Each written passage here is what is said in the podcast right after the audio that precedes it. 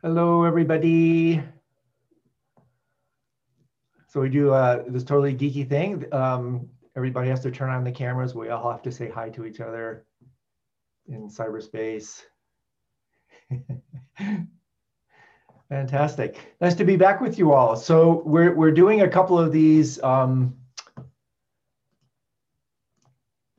third, uh, morning sessions for a European community. Um, so I was gone last week, uh, and I think what did you guys do last week? You you played the Bardo Becoming talk, is that right? Yep, that's yeah. right.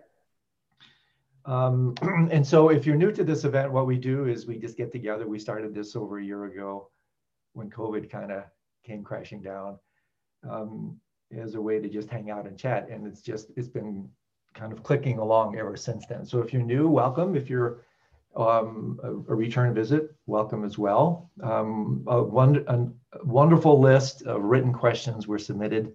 In fact, they're so good and there's so many of them that I'm going to use them as my platform riff today.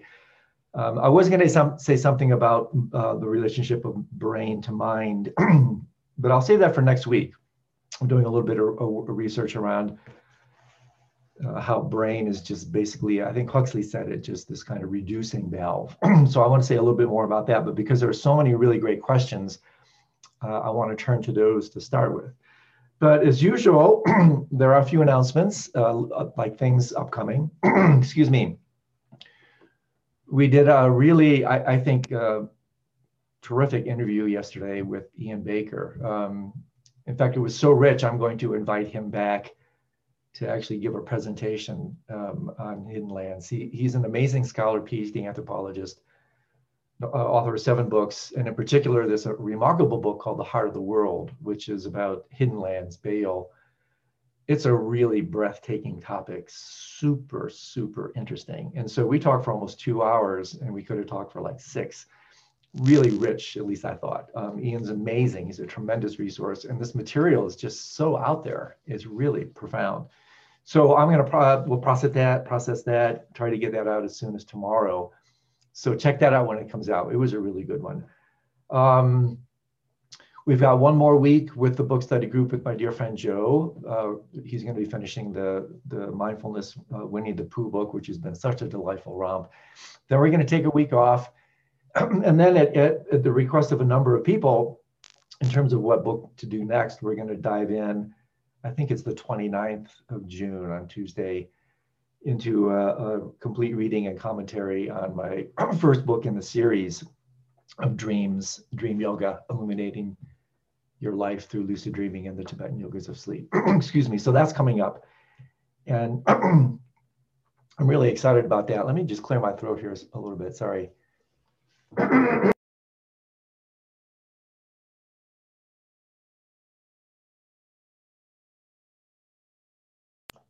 Okay, there we go.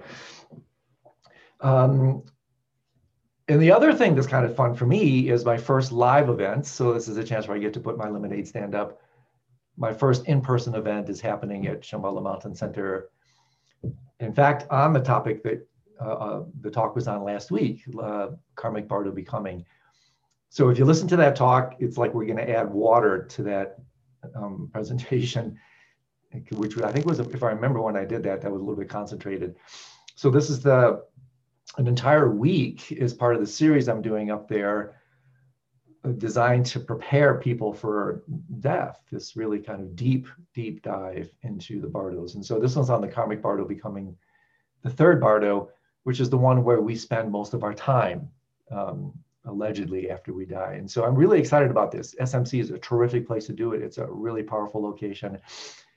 And there's going to be a streaming, it's going to be a hybrid program. I haven't done one of these puppies before. So it's going to be a hybrid program, both streaming and live. and Andy, if you can possibly, I forgot to ask you, my friend, if you can possibly throw up a link to that, that would be awesome.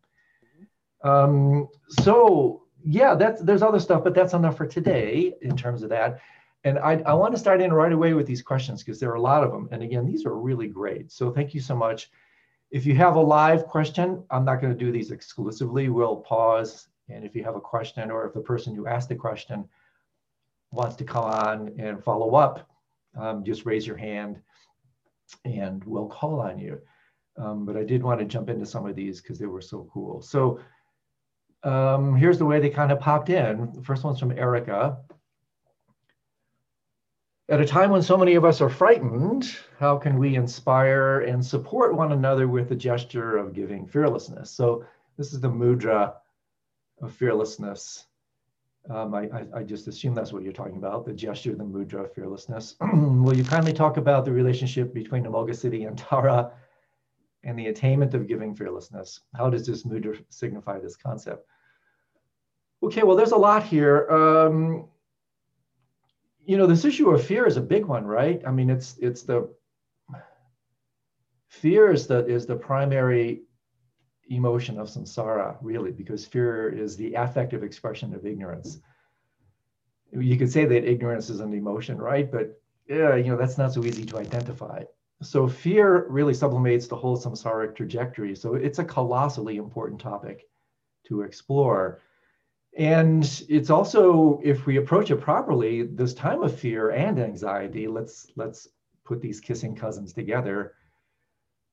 In this age of fear and anxiety, if we approach this properly with, with a kind of alchemical or tantric approach, we can transform obstacle into opportunity. We can use this age of anxiety and fear uh, really as a way to grow. Um, because until we establish a relationship to fear and anxiety, we are going to be dictated by its machinations. And so this is a kind of a big deal. And so, Erica, really the most important thing to do is to delve deeply and understand the nature of fear, under, understand the nature of fear and anxiety.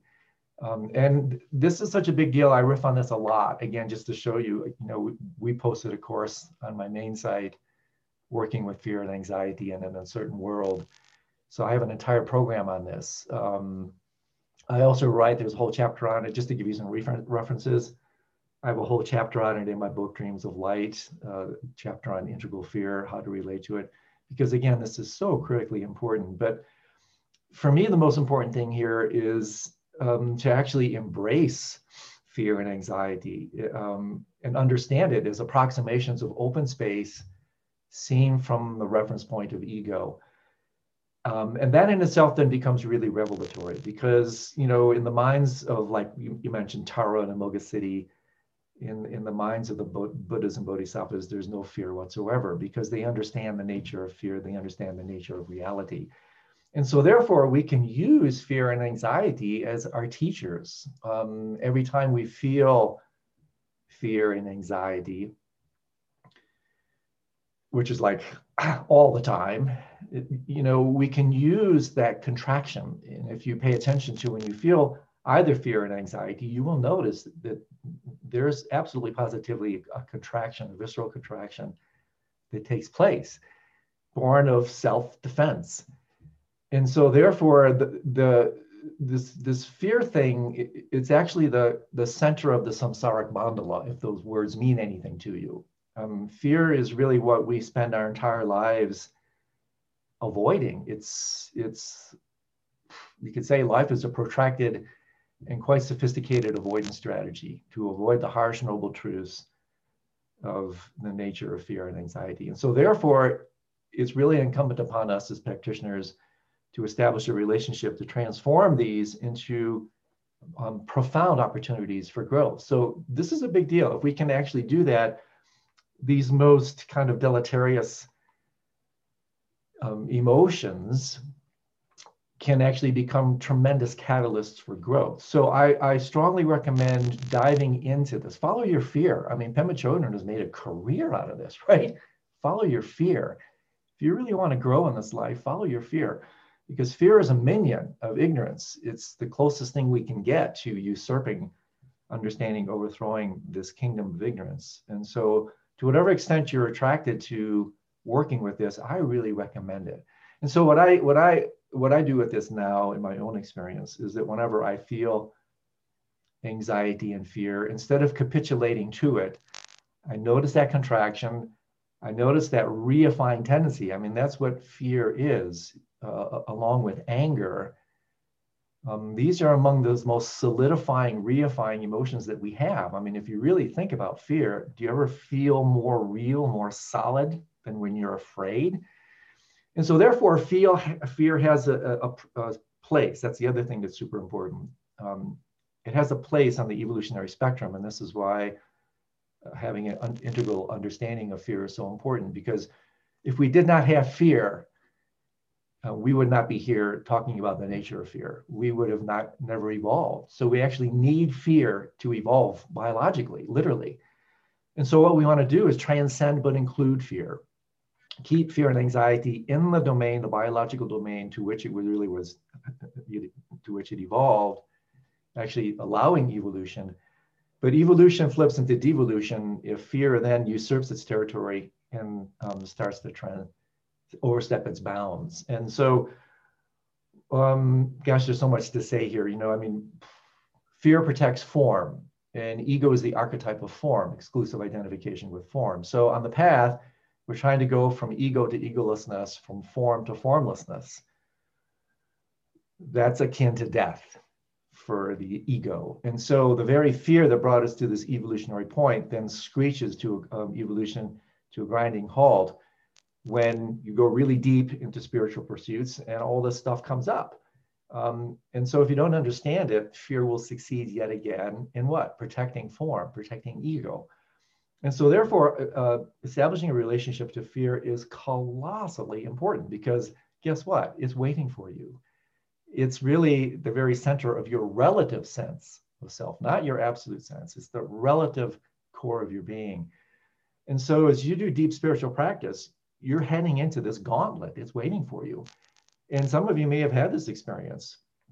When you go really far along the path, um, you'll start to notice this anxiety and sometimes fear fear of, of failure, fear of sometimes insanity, fear that you're going to die if you do this. Well, you're not going to die. It's just your ego that's dying, it's just your ego that's kicking and screaming.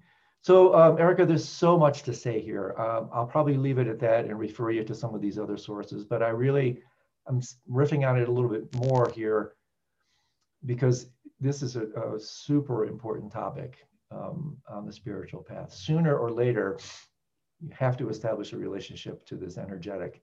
Otherwise, you will forever spend your life relating from it instead of to it. and your entire life, in fact, is an avoidance strategy to avoid the truth that uh, fear is protecting in a certain sense. So how does this relate to Amoghasiddhi and Tara? Oh my goodness. Well, these are also somewhat large topics. Amoghasiddhi is one of the five Buddhas of the five Buddha family uh, pantheon. He's the Buddha of the Karma family. Literally, his name means something like he whose accomplishments are not in vain. I'd love to have that name, right? He whose accomplishments are not in vain. That's a cool name. So um, he's one of the primordial Buddhas of the Karma family, the, the, the energy, the family of, of all accomplishing action. And as you correctly put it, one of his mudras is this, this fearlessness mudra gesture, as it is in fact with Amoghasiddhi. Um, he represents uh, so much. It's like, I'm not sure, you know, these are, there's just so much to talk about with both of them.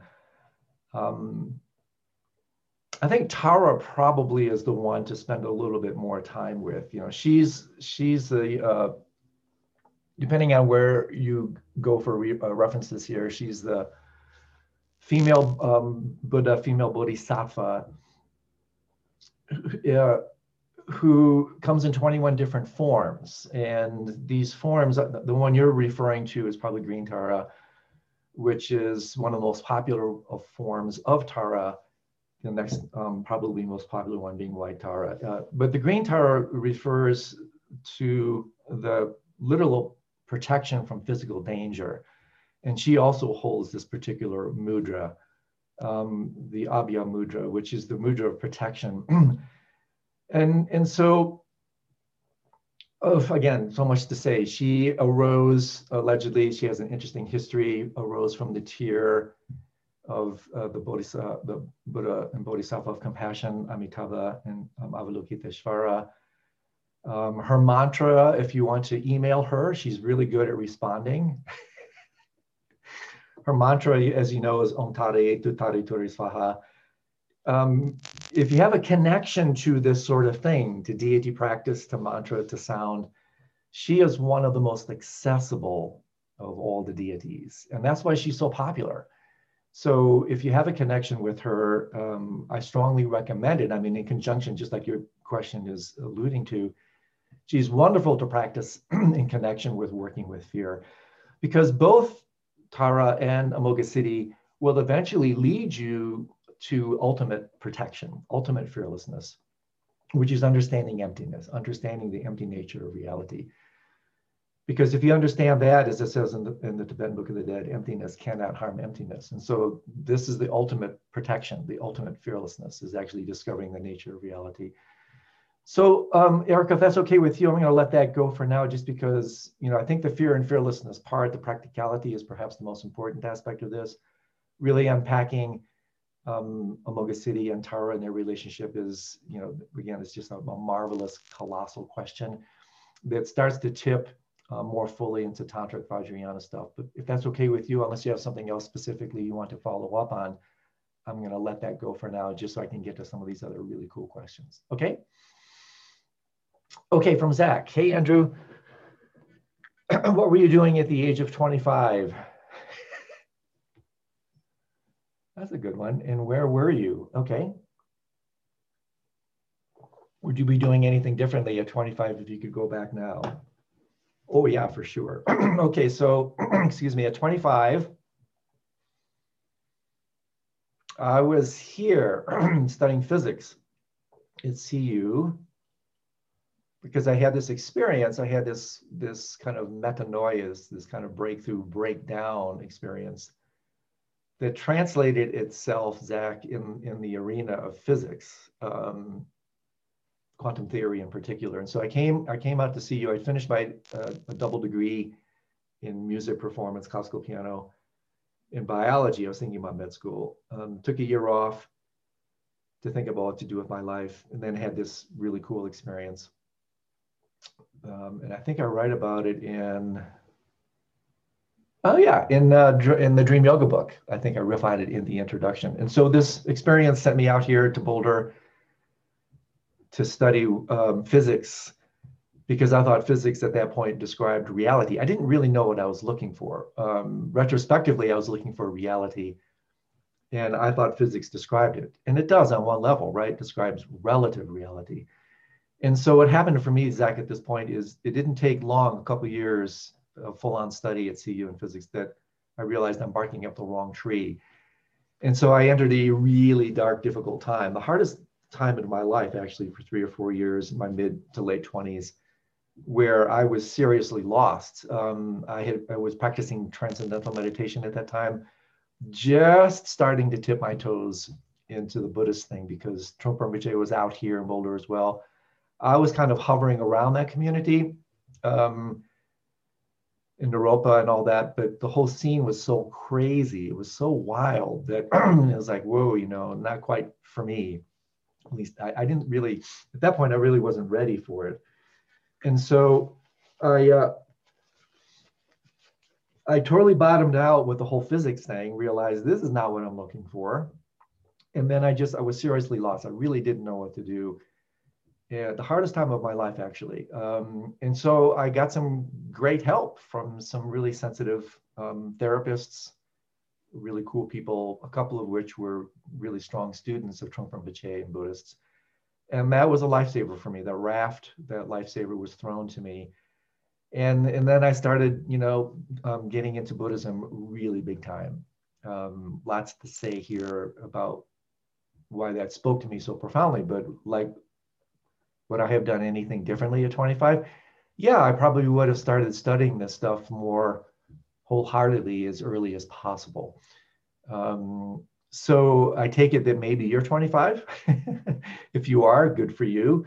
And if I can give you any advice, you know, um, look deeply into the nature of, of uh, who you are and what you really want. And the fact that you, I'm, a, I'm just, I'm just guessing here, Zach, that, that is how old you are the fact that you're actually here listening to this stuff is pretty cool because most people it's a little bit different these days i guess than when i was this age but you know most people at that age really aren't that terribly interested in this sort of thing um, they still haven't exhausted the um, kind of the limitations of the samsaric agenda. So yeah, that was my gig. Um, I wish I would have started Buddhism a little bit earlier, but hey, I'm happy with what I've done since then. I, I ended up using that time in a very rich, fortuitous way. Um, you know, I kind of literally, as, as um, Mingyur Rinpoche writes about, sometimes in order to break through, you have to break down.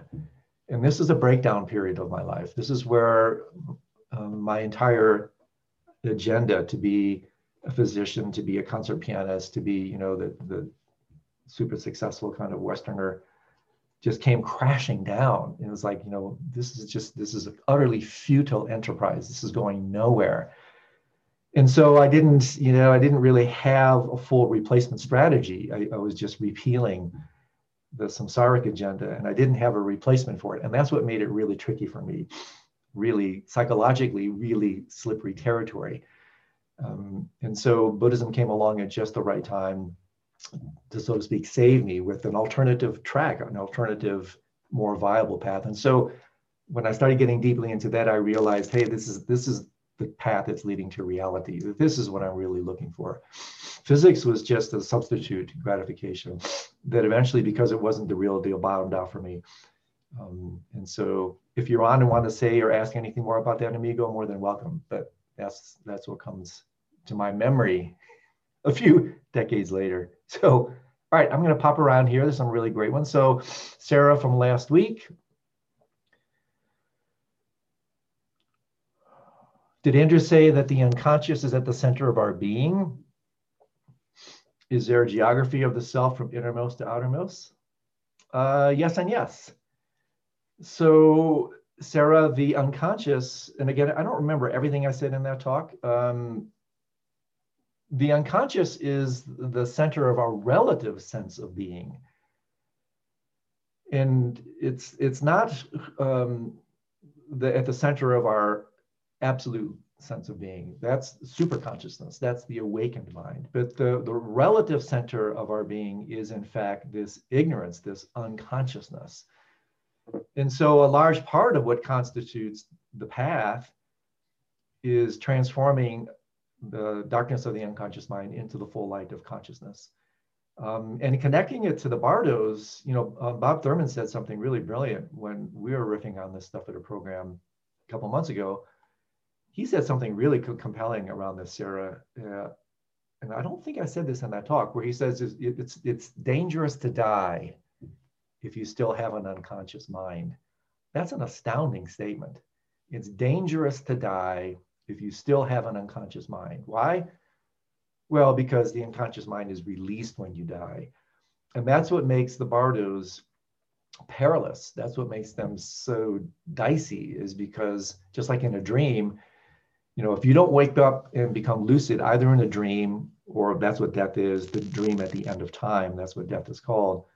If you don't become lucid in any dream state, your habits, your karma, your unconscious mind takes over and that's where the danger comes in. Um, and so, until you transform your unconscious mind into the light of consciousness, or on a, on a relative level, make that unconsciousness as full as you possibly can of good habits, good karma, then we we are basically buffeted around by those unconscious processes. And this is really the beautiful interface between psychology and spirituality.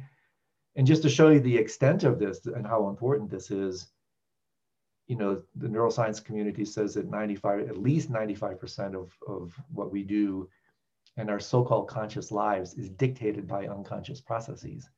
That's a staggering statement. And so, you know, when Christ said, forgive them, Father, for they know not what they do, we don't know why we do what we do. So yes, the unconscious is, is uh, at the center of the relative sense of self. Below that, you have what's called the collective unconscious. That's that's Jung's um, incredible contribution. Um, the archetypal nature of the collective unconscious, fantastically powerful teachings. And then you say, is there a geography or topography of the self from innermost to outermost? Absolutely, sure there is. And that's why understanding this is so incredibly important because, in fact, in relation to the Bardo becoming Sarah, when we die, that's the journey we actually take.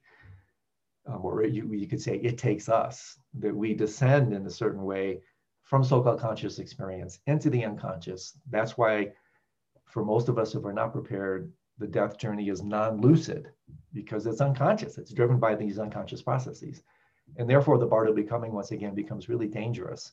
However, the peril is direct, directly proportional to the promise. And so if you attain lucidity by understanding who you are, then there are just as many opportunities because of the fluidity of the environment for awakening. And so the, this kind of geography, as you're putting it, of the self from innermost to outermost, absolutely. I mean, again, for references, I riff on this a ton because it's so important in both my dream books. Um, the one that we're going to start at the end of the month, Dream Yoga, I have, I think, one or two chapters on this um, topic. And then in the book I just published last year, Dreams of Light, I also have one or two chapters because this is so bloody important. So um, hope that helps. That's what comes to mind. Um, okay, so here's some other great questions. From Nicole, hi Andrew, hope everything is well. Uh, yes, it is. Thanks for asking. I'm nearing the end of Luminous Emptiness. So that's Francesca Fremantle's really beautiful book, um, subtitle Understanding the Tibetan Book of the Dead. One of the best books out there. And Francesca is just a sweetheart. She's a friend, a really marvelous human being. So if you haven't read this book and you're interested in the Bardos, this is the book to read. I'm wondering what our purpose should be when approaching the bardo of existence. I recall His Holiness the Dalai Lama mentioning that he would like to be reborn in a region of the world with the most suffering. Francesca suggests that we should try to view the process as a play of illusion, as it will help to avoid grasping at the chance of rebirth while in the bardo of existence. Why is it considered bad to grasp at the chance of rebirth? Can you explain the difference between the grasping consciousness and lucid consciousness while in the bardo? I chuckle because these questions are just so great, right? I mean, we could do a whole hour on, the, on just one of these questions. so I chuckle because they stop my mind. It's like, how can I zip these great questions down into bullet point answers? Well, here's the thing here, Nicole. Um, the point is the point is not to get out of existence. That's not the point in the Buddhist tradition. Unlike other traditions, and again, I'm, no judgments whatsoever. You know, many other traditions say who believe in reincarnation, you know, get out of it, get out of the wheel, stop the process of rebirth. That in this tradition, that's not the point.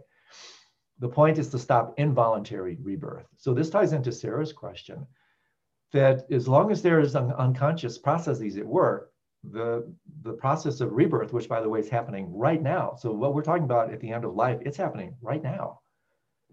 Your unconscious mind forces you involuntarily into lifetime after lifetime. And so the Buddhist tradition um, says, you know, the, the point is not to get out of existence, but to get out of involuntary existence. And so um, why is it considered bad to grasp at the chance of rebirth? Well, it's considered bad to grasp after anything and so what we want to do then is um, we want to transform again this tremendously interesting period of the bardos as an opportunity. So the bardo becoming sometimes also called the bardo of opportunity, where we have, if we're lucid to it, just like in a lucid dream, we have the opportunity to take on form volitionally, intentionally, out of love, kindness, and compassion and wisdom not driven by ignorance and karmic propulsion. So that's really the bullet point here is, is and again, if you're a, a student of Buddhism, I don't know if I got into this in, in the talk that was played last week, but um, this is precisely what we're going to be talking about for a whole week at SMC. So here's a chance to throw in an advertisement for that. This is the, the 12 links of dependent origination, the, the 12 nidanas intellectual content of enlightenment. This is what the Buddha discovered on the night of his awakening.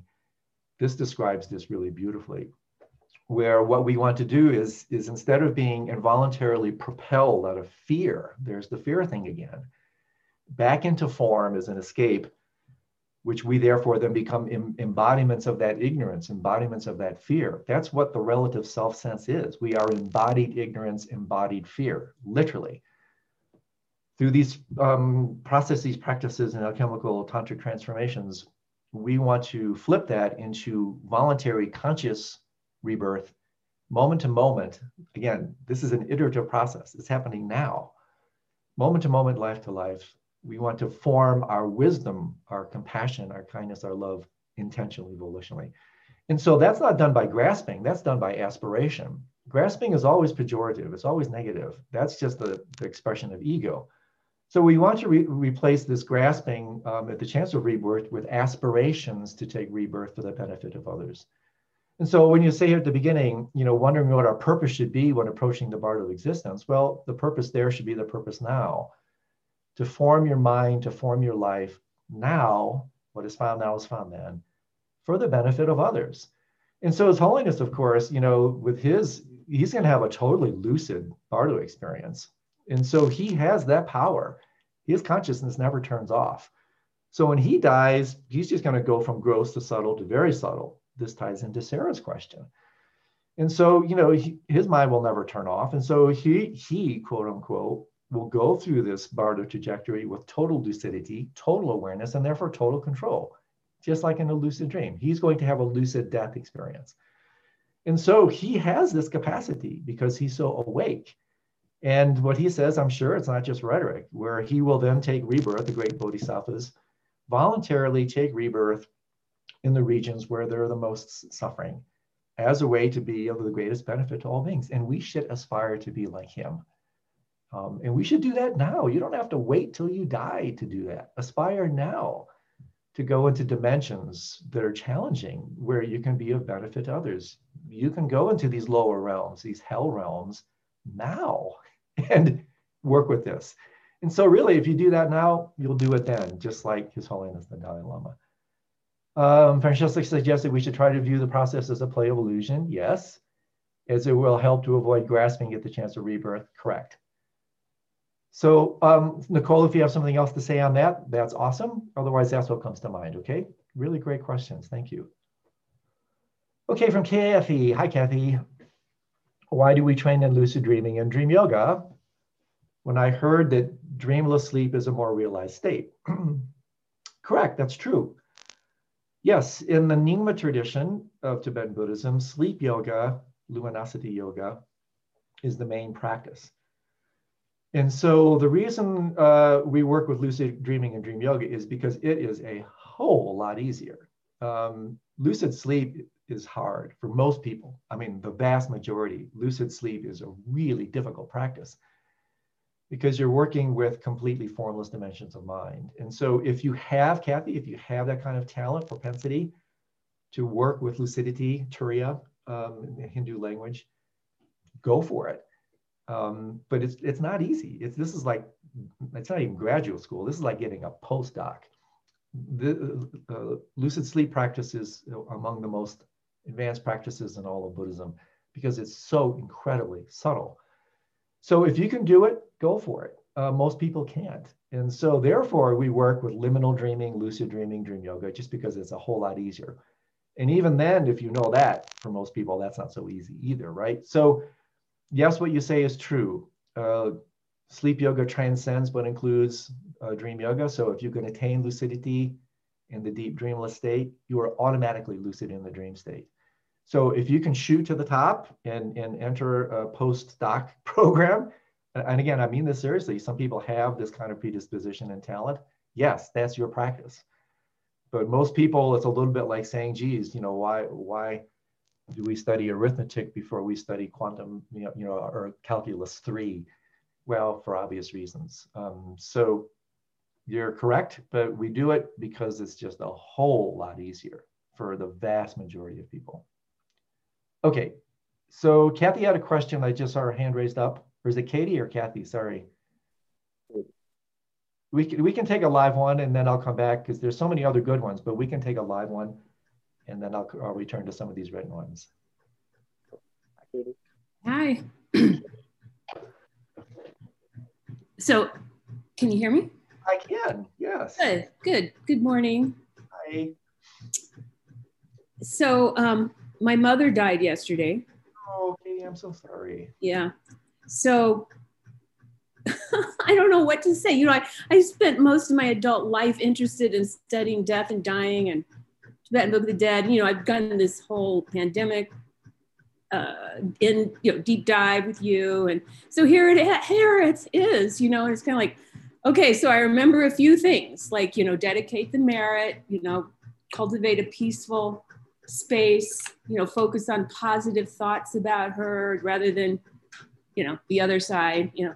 Uh, you know, so tried to be helpful to everybody in the situation, myself included, but um, I just thought it was kind of auspicious that you're doing this this morning to kind of help me because my mind is blown out. I don't know what to say. I am totally blown out. Like, what the hell am I supposed to do? She she's not open. She was not an open person. She didn't want to talk about death. Death was defeat. You know, she's 94 years old.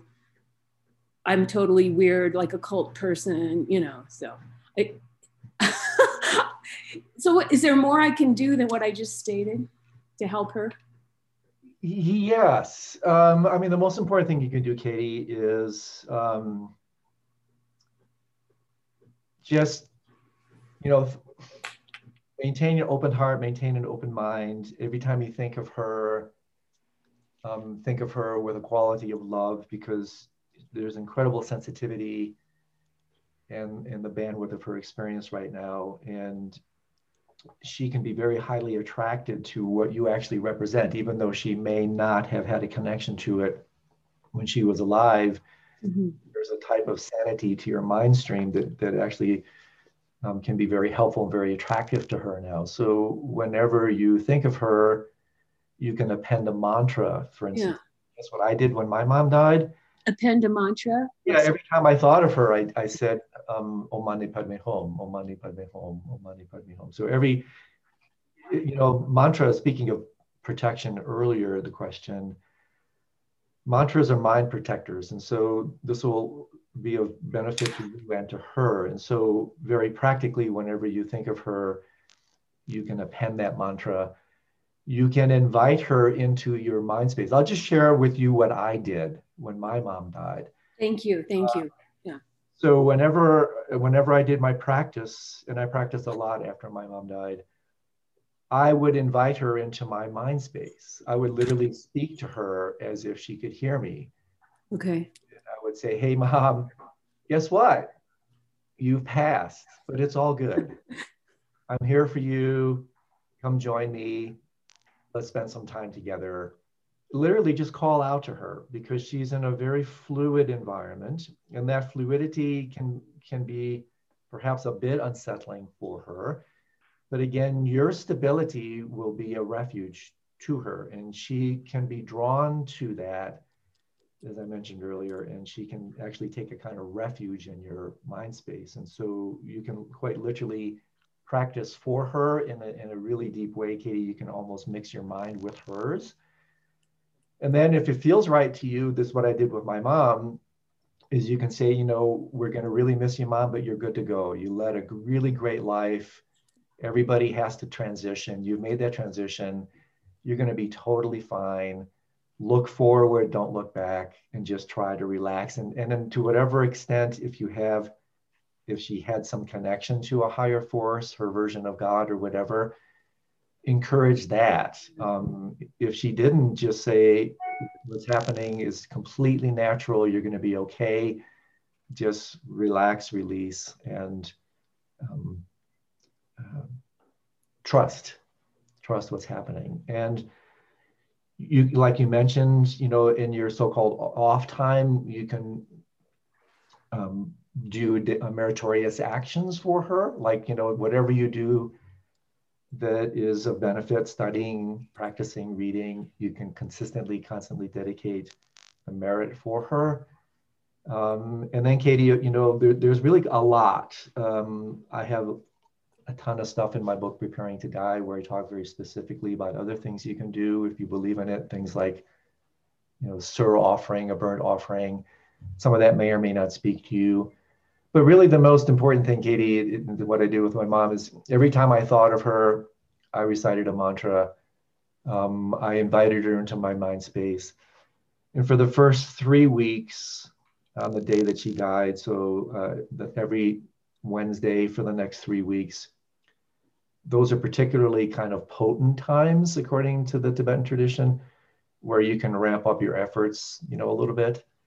Um, liturgically, if you have a connection to things like, you know, the Sukhavati and prayer and that sort of thing, you can do that. But mostly it's really trusting your own intuition, trusting your own heart, staying open to her, sending her love, and just trying to create an atmosphere of receptivity, kindness, and openness.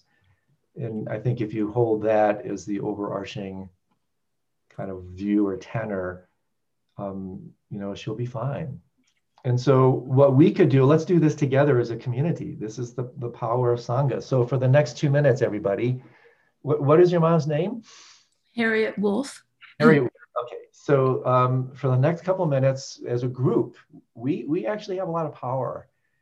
Um, you know, the world is not made of matter; the world is made of mind and heart, and we have hearts and minds, and so we can help Harriet. And so, for the next minute or two, everybody, let's do a little Tonglen for Harriet. And if you're not familiar with this practice, it's really it's really simple and it's really powerful. Where what we will be doing um, for the next few minutes is we will, on our in breath, breathe in any confusion, any fear, any anxiety that Harriet may be experiencing. We are going to breathe that in.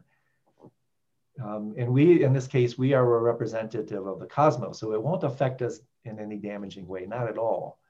So we're going to breathe in Harriet's um, anxiety, fear.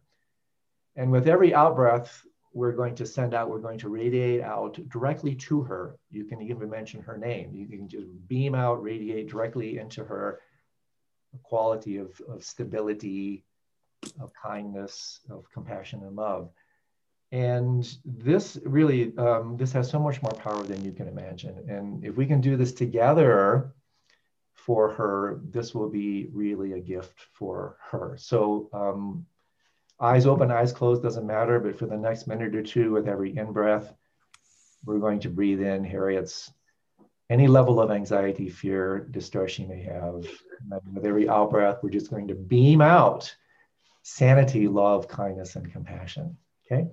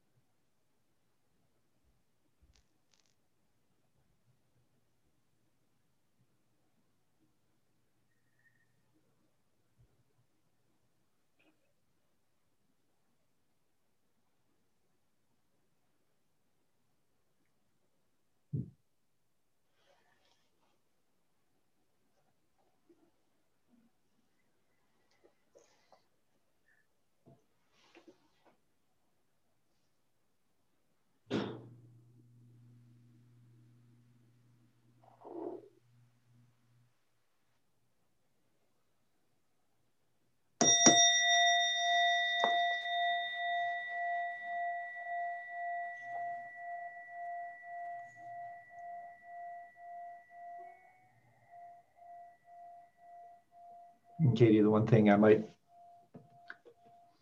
maybe just suggest for you is, um, and and you know this already, but just allow yourself to feel whatever you're feeling without hesitation. Um, you know, be it like Suzuki Roshi said, you know, be a good bonfire. And so, whatever you're feeling, um, be fearless in your ability to feel it fully without reservation. Um, you know, just let the, those fires kind of burn through you, and um, the rest, you know, you're you're a real warrior. You know what to do. But um, we'll dedicate the merit of, of, of this session to your mom and uh, we'll keep your mom in our practice um, for the next um, week or so as a way to send our uh, benefit, uh, our merit in her direction. And again, we have so much more power than we think. So I'm so sorry, my dear. Um, best to you and keep your heart open and uh, keep your mind.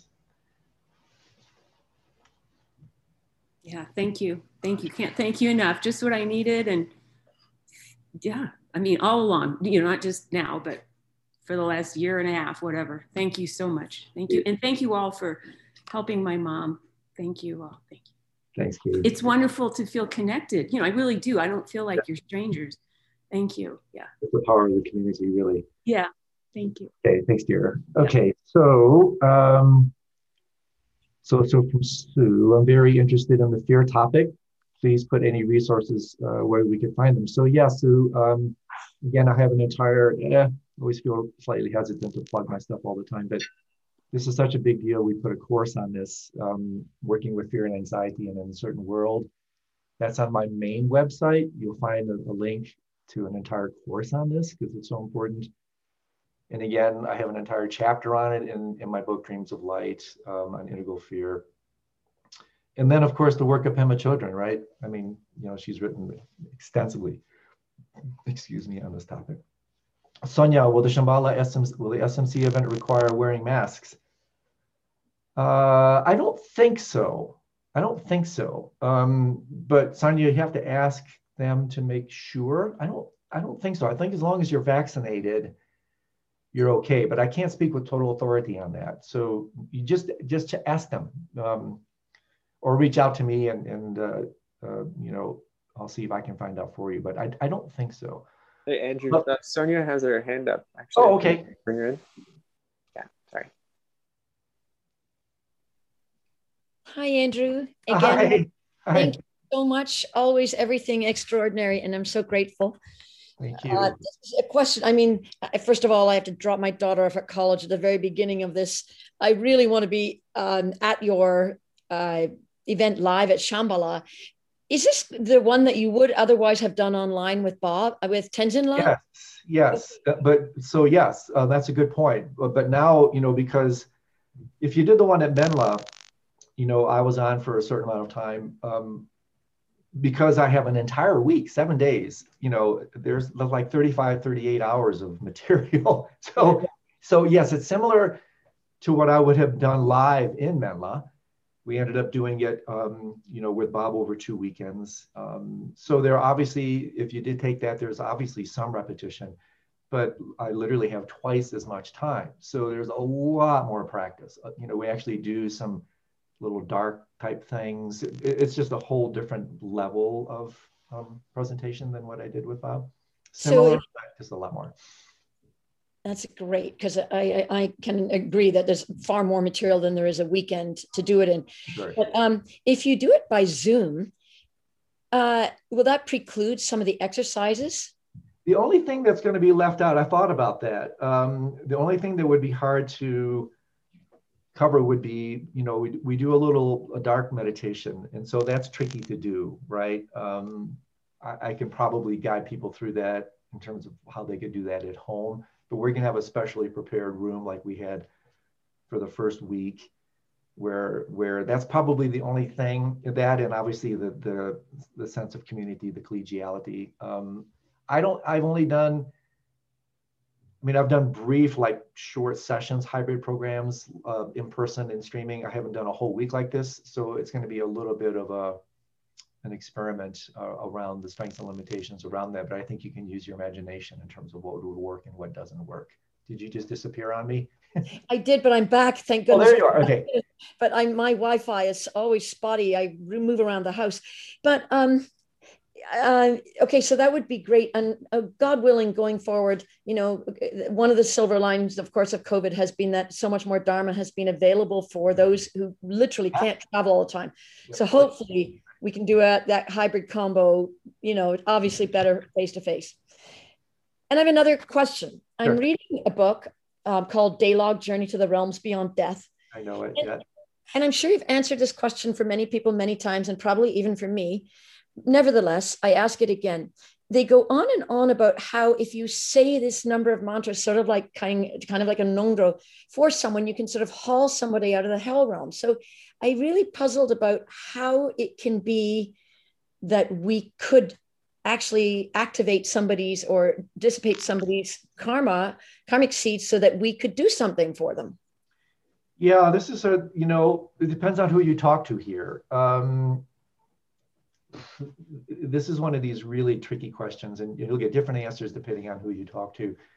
You know, fundamentally, our, our mind streams, uh, Chitta Santana, you know, whatever you want to call it, Buddha nature, Matikvatigle, depending on the tradition, we, we do have these individ, individ, individuated mind streams. My mind stream is not the same as yours the nature of my mind is the same as the nature of your mind, but my mind stream is not the same as yours. And so, depending on who you ask, um, you can't really purify another person's karma. And again, different people will tell you otherwise.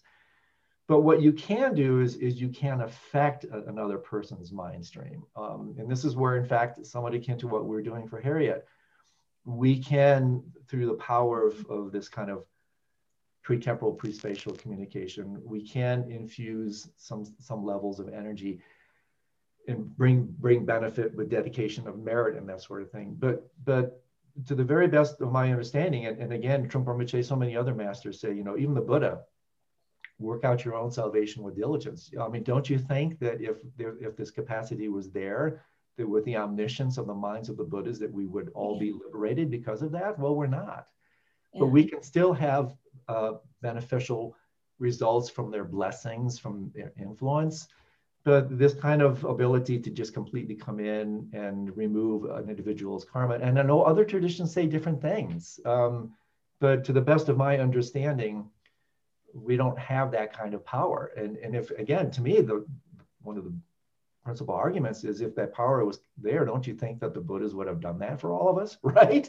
Like So- the theoretical creator God, you know? Again, yeah, exactly, exactly. The So- argument we have against that. Exactly. So we have our own mind streams, but that doesn't mean we can't, you know, this is the issue of causes and conditions. So we, can create certain conditions, contributory factors through, through um, auspicious coincidence and blessings and the like that can influence.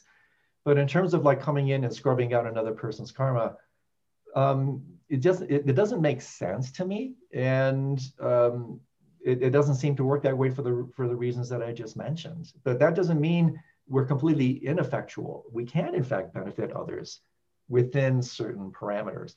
The more awake you are, the more power you have. Um, you can direct people, especially in, in bardo situations, because the environment is a little bit more fluid.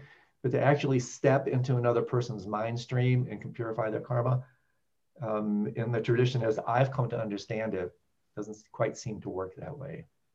But Thank you. And it seems that uh, it, many, many Buddhists go to the hell realms to try and uh, help the hell realm beings change the, you know, the course of, or this is my understanding. Sure. But and and I can see it, but it seems like the the pain and the suffering is so intense that you forget instantly. Like you, oh, you might grasp it slippery concept for a moment of escape, but then it's gone because you're back into, you know, being branded and re-rising again and all the horrible, anxious things that happen because that just seemed like the delog book though it it was it is sort of a dreamlike quality the whole experience it just it It's well, it's, again, it's both. And so, yes, there is a fundamental dreamlike empty quality to whatever arises, but certain domains, especially specifically hell realms, one of the characteristics of a hell realm is, is its solidity. That's what creates the hellish quality. Hell realms, by definition, are extremely reified, solid states of mind. And so, therefore, that's why they're among the most impenetrable because the fear is so high, the contraction is so high, the solidity is so dense. That's what creates hell, even now, right? That's what creates hell. And that's why that kind of frequency of mind is among the most hardest to, to penetrate, just because of the level of solidity. So, um, you know, the Delog tradition is an interesting one, um, but I've, I've talked to a number of teachers about that the Delog thing. And just parenthetically, they, they all take it with a little bit of a grain of salt, that they don't dismiss it, but they don't put a ton of credibility on the whole thing. Um, that's why you don't hear about it all that much. The book that I might recommend, in addition to the one you're reading, is Tulku Thondup, um, Peaceful Death, Joyful Rebirth. He he writes about this quite a bit in that book. If you haven't come across that, I, I have the book on your recommendation, but just haven't opened it. It's in my Yeah. stack of hundred that you've recommended in the right? last. Okay, yeah, it's interesting stuff. It's interesting stuff. But every time I've talked to masters about this, I wouldn't say they give it a hand wave, but but they say you know take take the Delog tradition a little bit lightly. Uh, again, uh, not to dismiss it, but Yeah. just put it in more of this kind of cultural context. Okay, thank you. Okay, Yeah. so thank you very much. You're welcome. So here's one from Steve. How are we doing time wise here? Okay, a few more. Oh, somewhat interesting connection. I love the way these connect these questions are somewhat connected. From Steve, my experience is that the dream is both illusory and real. Yes, isn't it? Depending on the way you look at it. There is a suchness about my strongest dreams that, when observed with clarity, can definitely impart wisdom. Cool. Very good. When lucid, it is as if I'm experiencing that suchness, even as I am seeing through the illusion and gaining clarity and understanding from both. Bravo, my friend. That's awesome, man. I have, of course, co opted the term suchness for my student studies, but I'm not sure if I have it right. Feels like an important concept. Can you help me? Yeah, it is. It's a super important concept. the term in, in Sanskrit is ta-ta-ta. I love it. Ta-ta-ta. It's like baby talk. Um, ta-ta-ta. um, which is, you know, suchness, isness, ta-ta-ta, um, connected to other terms like dharma ta, dharma dharmadhatu, fundamentally refers to the ultimate nature of reality. Um, it has a slightly more positive connotation than emptiness or shunyata. And so in, in a, it gets a little technical here, my friend, but um, tatata refers more specifically to the actual union of luminosity and emptiness, hence the title of Francesca Fremantle's dazzling book, Luminous Emptiness. So her book is actually about this. And the luminous bardo of Dharmata, in that languaging, is the luminous bardo of suchness, isness. Um, and so it's fundamentally, you know, the eternal nature of reality um, that is ever just so, um, ever thus. It is that domain that is free of conceptual proliferation, prapancha. It's it's like the whole shebang. So when we talk about suchness, it's another way to talk about the enlightened state. Um, things are just that, ta ta ta, that, thatness. And so sometimes even in the Hindu tradition, when Nisargadatta Maharaj says, you know, or, or the, the tradition itself says, you know, tat tvam asi, thou art that, that's what that tradition is referring to, that you are that fundamental reality. And so um, ways to explore this, Steve, um, you know, if you have a connection to it and it seems like you do, this, these are apex level teachings. So Mahamudra, Dzogchen, teachings on the Bardo Dharmata, anything that deals with Buddha nature is dealing with this uh, term suchness. So uh, because this is, you know, another one of these colossally beautiful, enormous terms, maybe I'll let that go for now, unless you have a little follow up on that. But uh, I would bark up those trees. Um, Dharma Dhatu, Dharmata, Tatata, I love that term. Um, Mahamudra Dzogchen. This is the kind of the apex stuff. Okay, cool. All right. Uh, okay, here we go. So from Eris, hi Andrew, I'm really enjoying Winnie and mindfulness. So this is Joe's and Nancy's wonderful book, Winnie the Pooh. Uh, Joe and Nancy are doing a great job. I think so too. I'm loving it. I love how Winnie says, I am kind to myself first. Yes, that's uh, Maitri, metta. Do you practice metta bhavana for yourself? Absolutely. Um, others and people you dislike? Oh, absolutely, positively. Yes. So, okay, let me finish the question, I guess. I have looked through the meditation. Is it possible to do a meditation, a metta meditation on Monday? Yes, absolutely possible. So this refers to a Monday meditation thing that we started a couple months ago. Um, Eros, we just haven't got yet to, to, to the metta practice, to the four Brahma Viharas, which are usually the liturgy that's associated with it. We just haven't gotten to that beautiful practice yet. This is a really powerful, big deal event. Um, loving kindness, Maitri, is so amazing to practice and share together. I totally agree. So stay tuned. We will get to it. We're just not there yet. Um, my last question is Can you say more about deity yoga? Again, another one of these. Yeah, do you have a week? Um, just joking. Like having Tara, for example, as one. Okay, so yes, deity yoga, also called Yidam practice, also called generation stage meditation, is a really big deal practice both in, in uh, Hinduism and Buddhism. It's colossal in Tantric Buddhism. Arguably one third of Vajrayana Tantric Buddhism is devoted to deity yoga. There's a, a lot to say here. But you know, in the briefest possible way, Eris, what, what deity yoga is about is it's a form of elevationism. In fact, uh, Lama Yeshe has the beautiful word for it. He calls it evolutionary yoga. I, I never heard that translation anywhere else. And when I read it, I said, spot on, evolutionary yoga. And so, what this practice is, it's about visualizing yourself. Deity yoga, and even deity yoga itself comes in several levels. There's the more kind of Mahayana deity yoga. This is where Tara comes in. Tara is probably the most popular Mahayana deity yoga. And then there's the little bit more charged Vajrayana or Tantric deity yoga that transcends but includes the Mahayana component. And so, in the briefest possible way, and again, I can give you some resources here.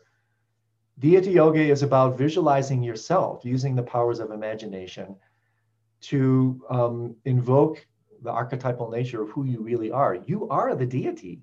You are Tara. You just forgot.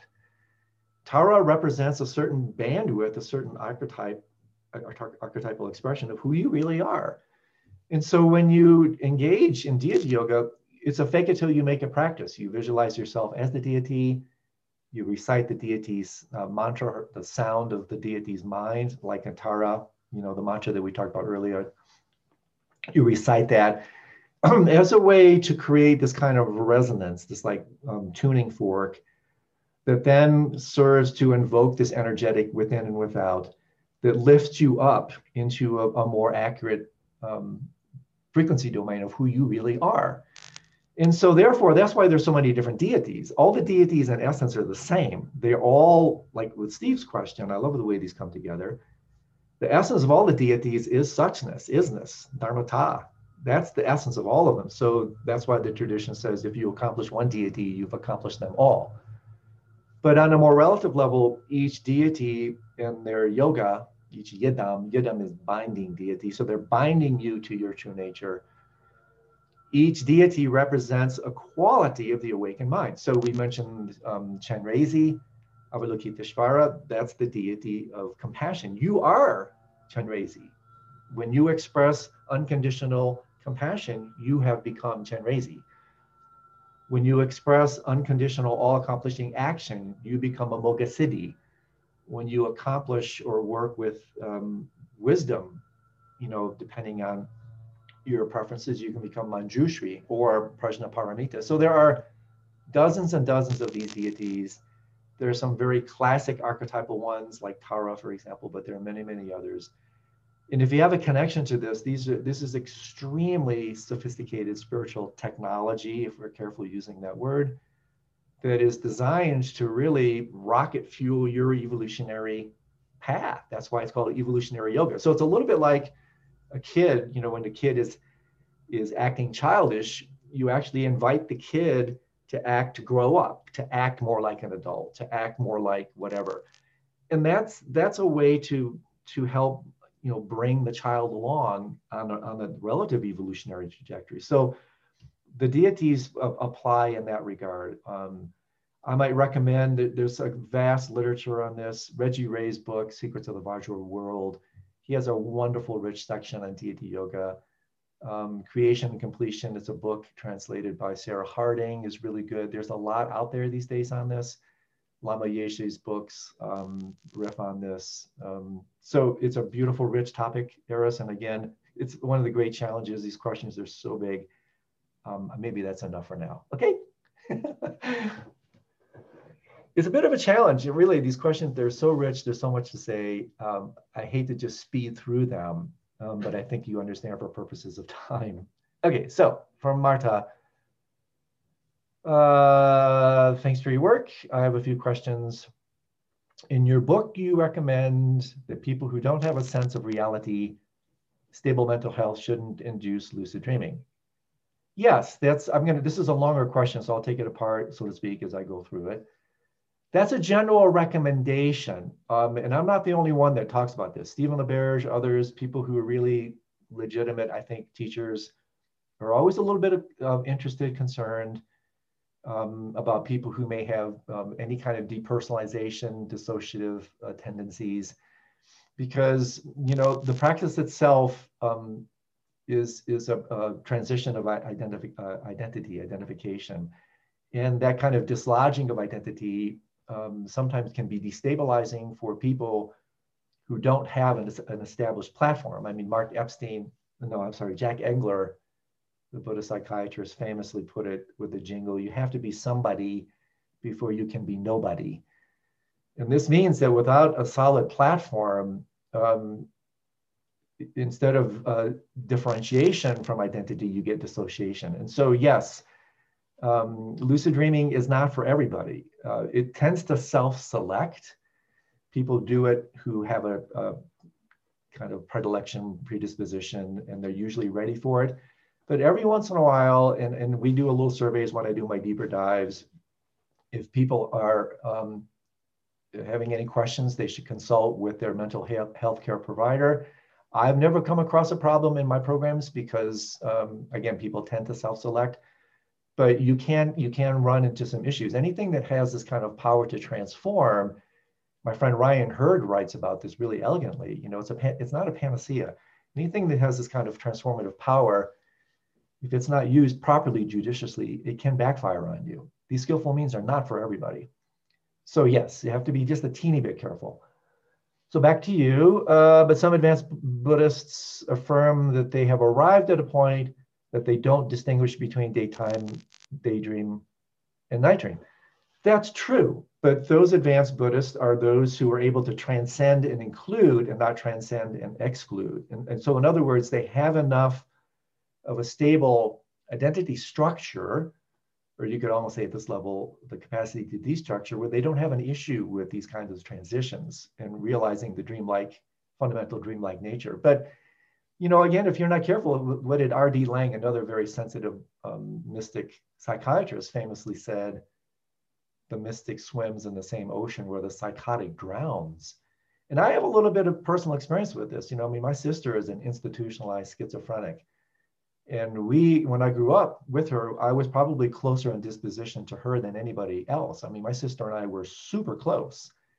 and I think when I had some of the issues that I was sharing with Zach's question in my in my 20s, I actually was able to find, locate, have a, a community, whatever that in a certain way really did save me.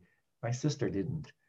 And my sister lost it. And maybe I found it. I, I have to be very careful saying these sorts of things but we're talking about really um, uh, powerful transformative means here. And, and we have to be a little bit careful, um, especially when you enter things like Tantra Vajrayana, of which Dream Yoga, by the way, is a subset. And so therefore, we have to be a little bit, go into this with a little bit of open eyes. So the people who do this, as you say, they're, they don't distinguish between day and dream. That's because they're stable enough, they don't have an issue with it. Here's another case in point, another example. There's actually a syndrome now with virtual reality.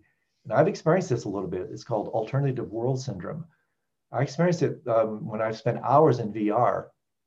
When you take the VR set off, it's, it's, it's really unsettling. You know, I just spent two hours in this alternate reality and I take the headset off and, and it's like I'm scrambled for a while. Um, and, you know, um, I came out more or less okay. But there is this thing now, a diagnosis, alternative world syndrome, where people can get lost in these alternate realities if they don't have a fundamental self, relative self sense. And so, therefore, this is super important.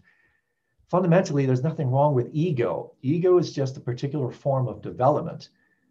What happens with ego, and again, this is connected to the fear issue, that's ego and fear are connected and they have a very viable place on the path but what happens is ego becomes um, an arrested form of development. So you have to have an ego. Be- you have to be somebody before you can be nobody. You have to have an ego before you become egoless. Otherwise, you become psychotic. You don't attain enlightenment. You t- attain insanity. So you have to be a little careful here. Uh, Yes, so there's a lot here. I'm going to skip some of it just for the purposes of time, if that's okay with you. I've decided to do a doctorate about dreaming. Good for you. but I'm still not clear, but still, uh, but I haven't still clear the subject. Any counsel? Yes, talk to my friend Clare Johnson. Um, reach out to her. Um, tell her you're a friend of mine, especially if you live in Europe. That's cool because she teaches in Portugal. You're in Barcelona reach out to Clare and get some counsel from her because she has um, a, a, PhD in lucid dreaming. So um, Kristen LaMarca is another one you can talk to, people who've actually done this sort of thing. So to get counsel from someone who's actually done it, those are people that I would turn to and they're friends and I'm sure they would be happy to talk to you. Um, what else is here?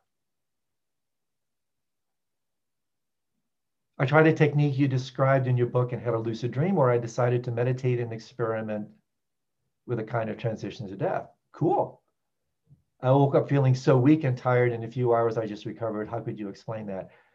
Oh, Marta, this is tricky. I'd have to bring you on and ask you a bunch of questions. Um, it's really hard for me to just centrifuge out from what you're saying, what that was really all about.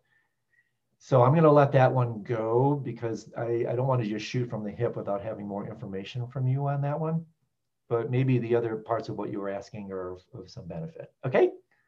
All right. I got a few more minutes here. These questions are just so good. Okay. So here we go. I've just read Mark Epstein's book on desire. Mark is great he's another one of these um, psychiatrists, psychologists, Buddhist practitioners. There's a bunch of them out there now, and Mark is one of the really great ones. Thoughts Without a Thinker. Um, I mean, he's written a number. I've read a number of his, his stuff. I like him a lot.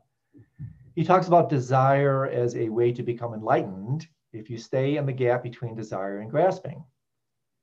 Have you any experience with this? Yeah, um, for sure. And, and, and the way to really look with this, Judith, is what I would really explore here the 12 links of dependent origination, the 12 uh, nidanas, because what you're talking about fundamentally is the incredibly important transition between the seventh nidana and the eighth nidana.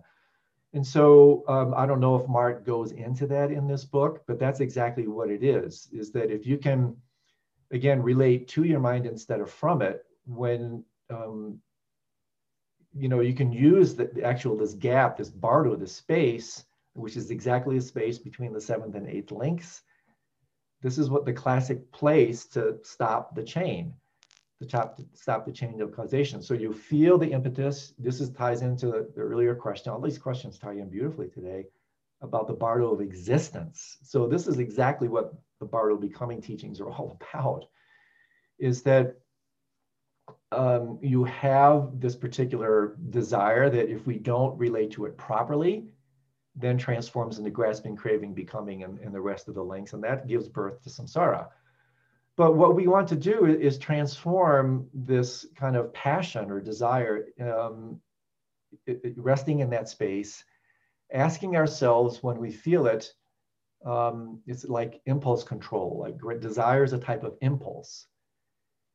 Impulse control is birth control. And so uh, we can work with this in exactly the way I suspect Mark is talking about, that you'll feel the desire.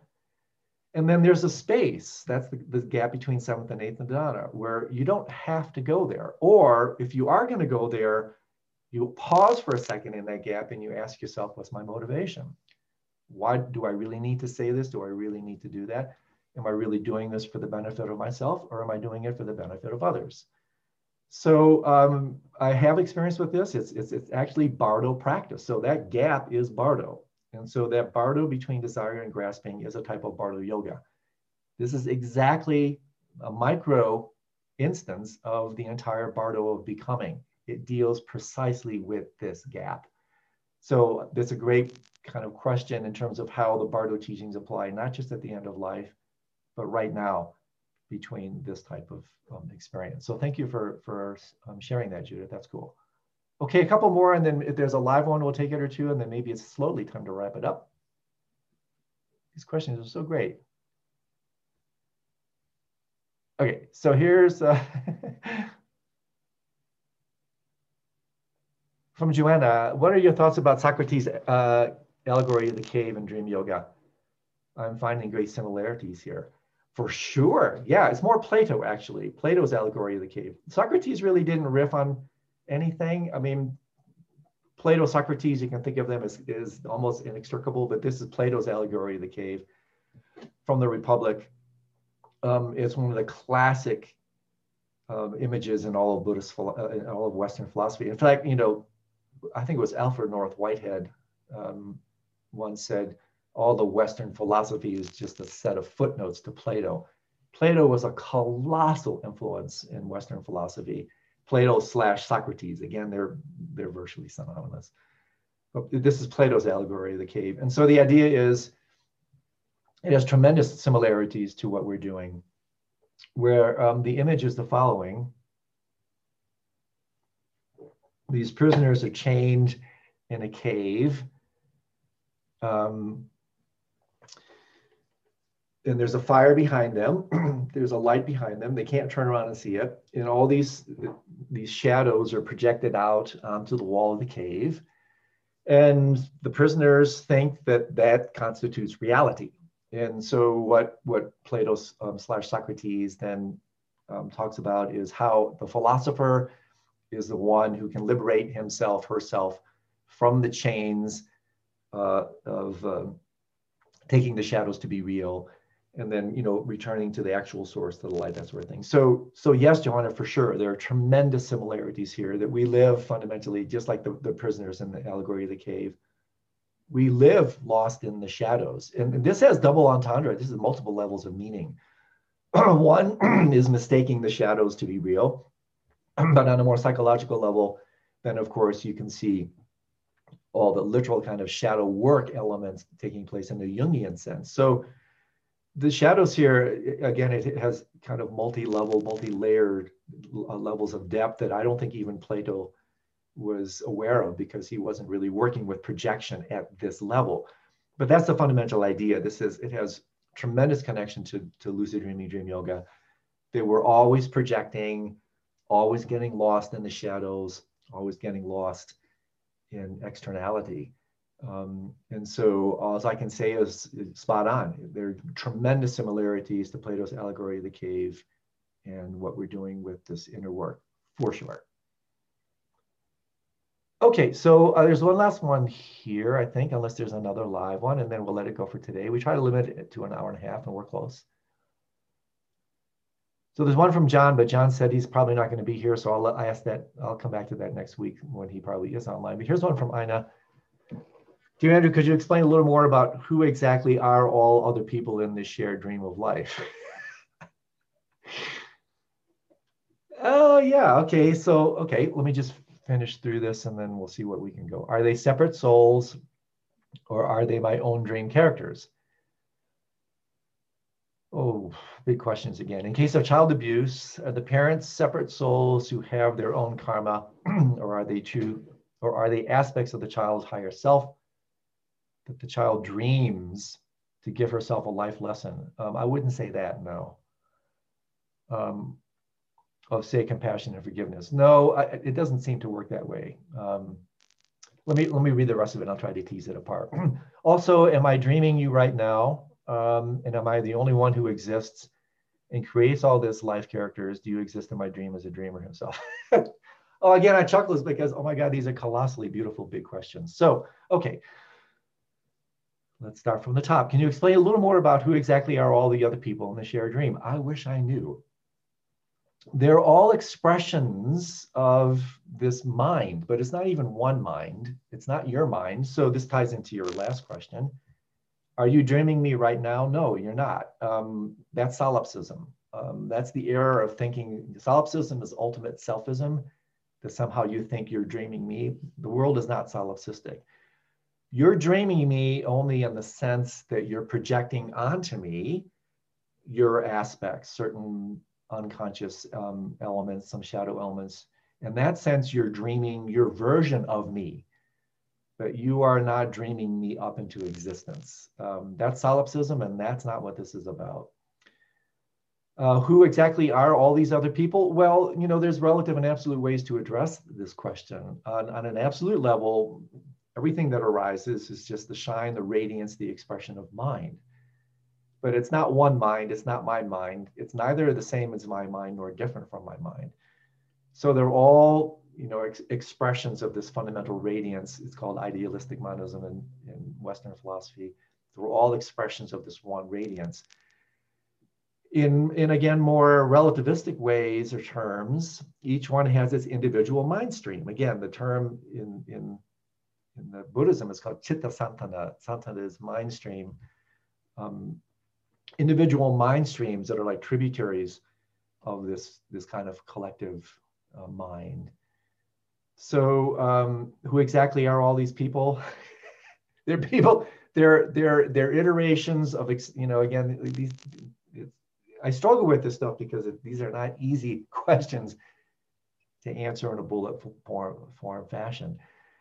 They're all iterations of particular karmic mind streams created by karmic propensities, habits. We share this commonality because of karmic um, similarities and propensities. And who they are, um, you know, ultimately is something that really constitutes um, large aspects of what the spiritual path is all about. Discovering like what is the relationship of me to all these other beings? What is the relationship of all of us to reality itself? Are they separate souls? Well, again, you have to be very careful by even use the word soul. Um, in Buddhism, that's a four-letter word. There is no soul in Buddhism. There's no, again, depending how you define that term, there's no fundamental reified independent anything. There are individual continuums, um, yes, but that's not a soul. This is a word you will never find in Buddhism.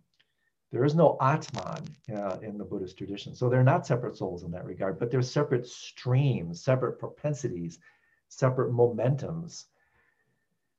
The tricky thing here is we, we start to enter domain when we work with levels of absolute truth where language itself just completely falls apart. Um, in fact, when I was talking yesterday with Ian Baker, we had a little conversation about the tremendous limitations of language this is a colossal topic in Western philosophy and linguistics. Language is a monumental factor in the way we perceive reality and even think. And so, you know, when you start talking about this sort of stuff, you, you shift into metaphorical language. You shift, when you start talking about suchness, reality, language can't even approximate it. And so, right off the bat, you know, even the, the words we use, the language we use is actually very important because it already sets the mind in a particular direction. So when you use the word soul, and again, this is not a criticism, it simply already implies a host of things that are based on certain assumptions and, and axioms that fundamentally, according to the Buddhist tradition, are not true. So even the languaging here becomes really um, delicate, and that's what makes this stuff so interesting to talk about. You know, these subtle, subtle questions, comments like this, you have to really tease this stuff apart. Are they separate souls or are they, my own, are, are they my own dream characters? No, they are not your dream characters. Again, that's solipsism. That's an easy one. They are definitely not your dream. In case of child abuse, yeah, uh, are the parents separate souls who have their own karma? They definitely have their own karma. Or are they aspects of the higher child's higher self? I wouldn't say that, no. So that to me is a no. Um, that the child dreams to give herself a lesson. No, it doesn't seem to work that way. It doesn't have that kind of specificity, this kind of pedagogical specificity. There are certain lessons that can be derived from life experiences, but I think we have to be a little careful to think that, oh, I'm going to choose these parents because they'll give me a chance to work this out. I, it doesn't seem to work that way, um, at least based on my understanding. So um, these are wonderful, beautiful questions. Um, pardon me for stumbling and tripping over some of them just because there's so much to say in a relative limited period of time. And so I'm, I'm always wrestling with, do I just speed across these or do I try to give you a little bit of information that can uh, be of some benefit? So unless there's a live question on board, we're reaching the hour and a half mark. Yeah, Rana has a live question if you want okay. to.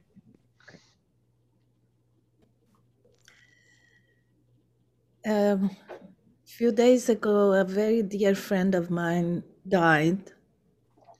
And I see the desire of dying in me, actually, because the more I miss that person, the more I wish I would go there. Mm. But, and then I thought maybe that is really all about. So we get ready by losing a dear one, we get ready to give up all attachment in this life and get ready to go.